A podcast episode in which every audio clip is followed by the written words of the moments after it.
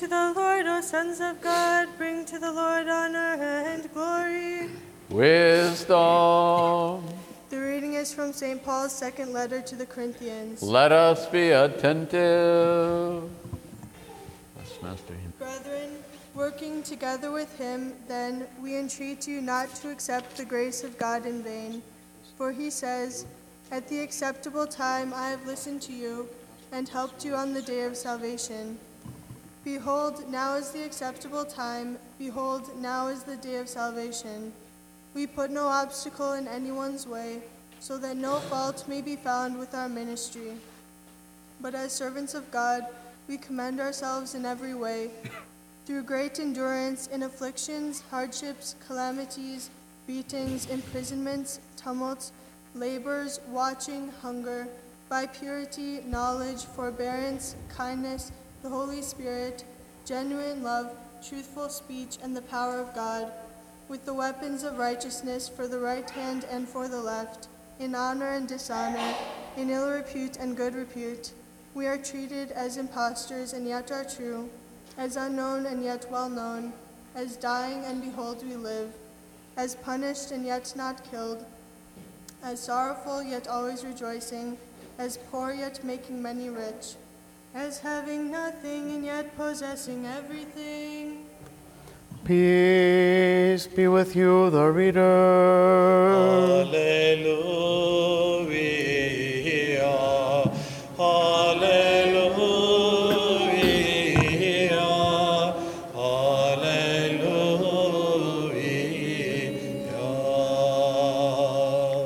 Wisdom arise. Let us hear the holy gospel. Peace be with you all. And with your spirit. The reading is from the Holy Gospel according to St. Luke. Let us be attentive. Glory to you, O Lord.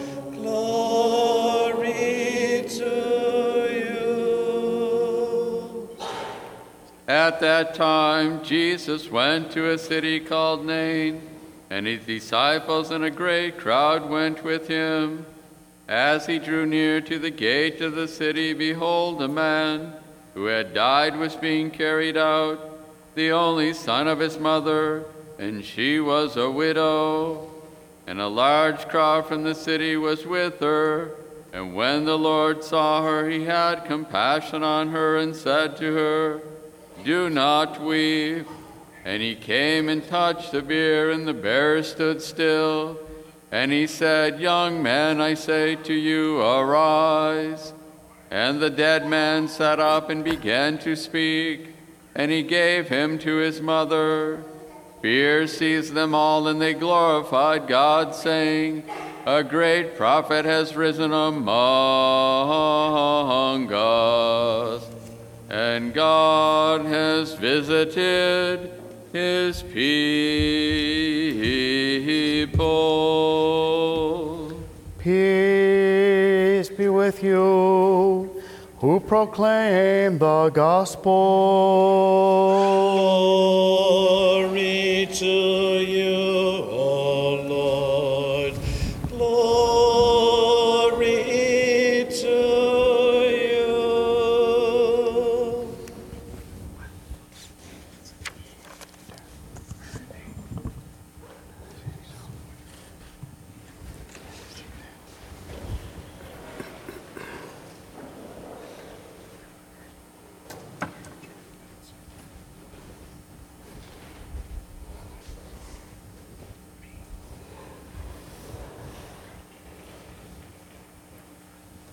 In the name of the Father, and of the Son, and of the Holy Spirit. Amen. Mary Lee is a 16 foot, 3,500 pound great white shark tagged by oceanographers off the east coast of the U.S. in 2012. The transmitter that was attached to her dorsal fin would be tracked by satellite only when she was able to surface. For the next five years, Mary Lee's movements were observed online, on and off, by everyone from researchers to surfers up and down the coast. She was tracked for nearly 40,000 miles until one day the signal was lost, probably because the battery on her transmitter expired. Now, brothers and sisters, human knowledge and technology reach only so far and last only so long. Those following Mary Lee lost track of her, but you and I can never evade God's awareness throughout every moment of our lives. David the psalmist cried out to God in Psalm 138 Where can I go from your spirit? Where can I flee from your presence? If I go up to heaven, you are there. If I go down to Hades, you are there. Such knowledge is too wonderful for me, he exclaimed gratefully. God chooses to know us because he loves us. He cares enough not only to observe our lives, but also to enter into them and make them new. He drew near to us through Christ's life, death, and resurrection, so we could know him in return and love him in return for eternity. We can never go beyond the reach of God's love, even when we are physically or spiritually dead. For this reason, it is with great joy and awe that we listen to the story from the gospel that tells us how the Lord Jesus Christ stopped the funeral procession of the only son of a heartbroken widow at the gates of the city of Nain. How he felt for her, how he stopped the pallbearers and said, Young man, I say to you, arise. And the dead man sat up and in bewilderment and amazement began to look around him. Now let's think for a moment. Why did Jesus raise him? What moved him to do so? Love and compassion for the fallen human race, which was condemned to death. In the Gospel of John, we read that before the Lord raised Lazarus, he was upset and that tears were flowing from his eyes. He couldn't bear seeing the pains of Lazarus' sisters, Mary and Martha. Sympathy and love were his motives. But only sympathy, only love? No, there was also a second reason, and that reason was the following. The human race needed to see that the Lord Jesus Christ was Lord and Master also of death. Seeing him hanging on the cross and rising from the dead himself, we no longer fear the physical death of the body. We are freed from the fear of death, which has haunted humankind from the beginning of our disobedience, because our Redeemer conquered death. And he proved so by raising the dead and raising himself from the grave on the third day. But there was also a third reason Christ raised the dead. The resurrection the Lord performed pointed to an inner spiritual resurrection, the salvation from death to sin. The Apostle Paul testifies that this spiritual resurrection from the death of sin unto eternal life was the first goal of all the work which the Lord Jesus Christ did. This is why he became man. This is why he offered himself as the sacrificial victim. Let's listen closely to what St. Paul has to say about Christ in his epistle to the Colossians. For in Christ the whole fullness of divinity dwells bodily, and you have come to fullness of life in him who is the head of all rule and authority. In him also you were circumcised with a circumcision made without hands by putting off the body of the flesh in the circumcision of Christ. The Old Testament law of the circumcision of the flesh is of no value to us today because we have received from Christ, as St. Paul said, the spiritual circumcision of holy baptism, which leads to our deliverance from the fleshly body of sin in the circumcision of Christ. He continues, and you were buried with him in baptism in which you were also raised with him through faith in the working of God, who raised him from the dead. And you who were dead in trespasses and in the uncircumcision of your flesh, God made alive together with Christ, having forgiven us all our trespasses, having canceled the bond which stood against us with its legal demands, that he set aside nailing it to the cross. That is what St. Paul has to say. We who were dead in sin, the Lord has called to the spiritual resurrection. Sin and death go together, brothers and sisters, just as it is written the sting of death is sin. Isn't life in sin in the desires of the flesh a slow death?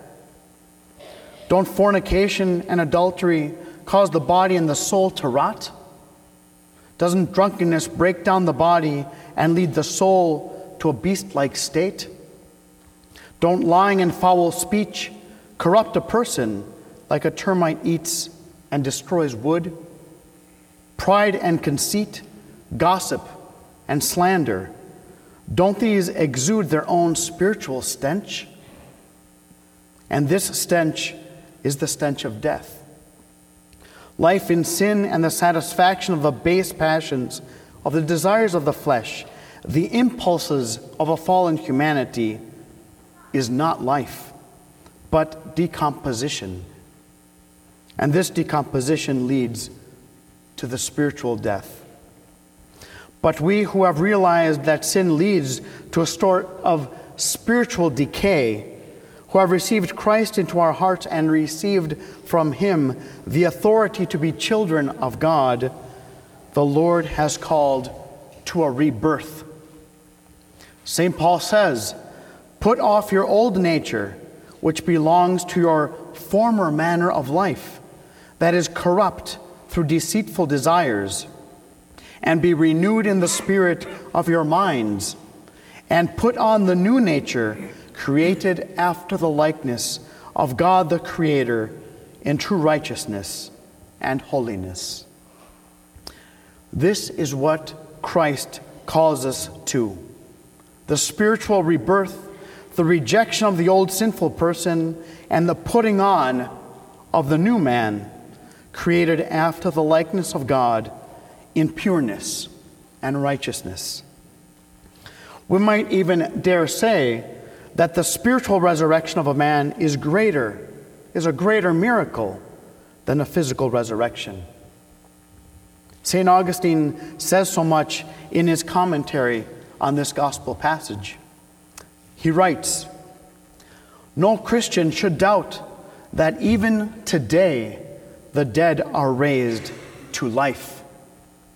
It is a greater thing to raise the soul that will live forever than to raise the body that must die again.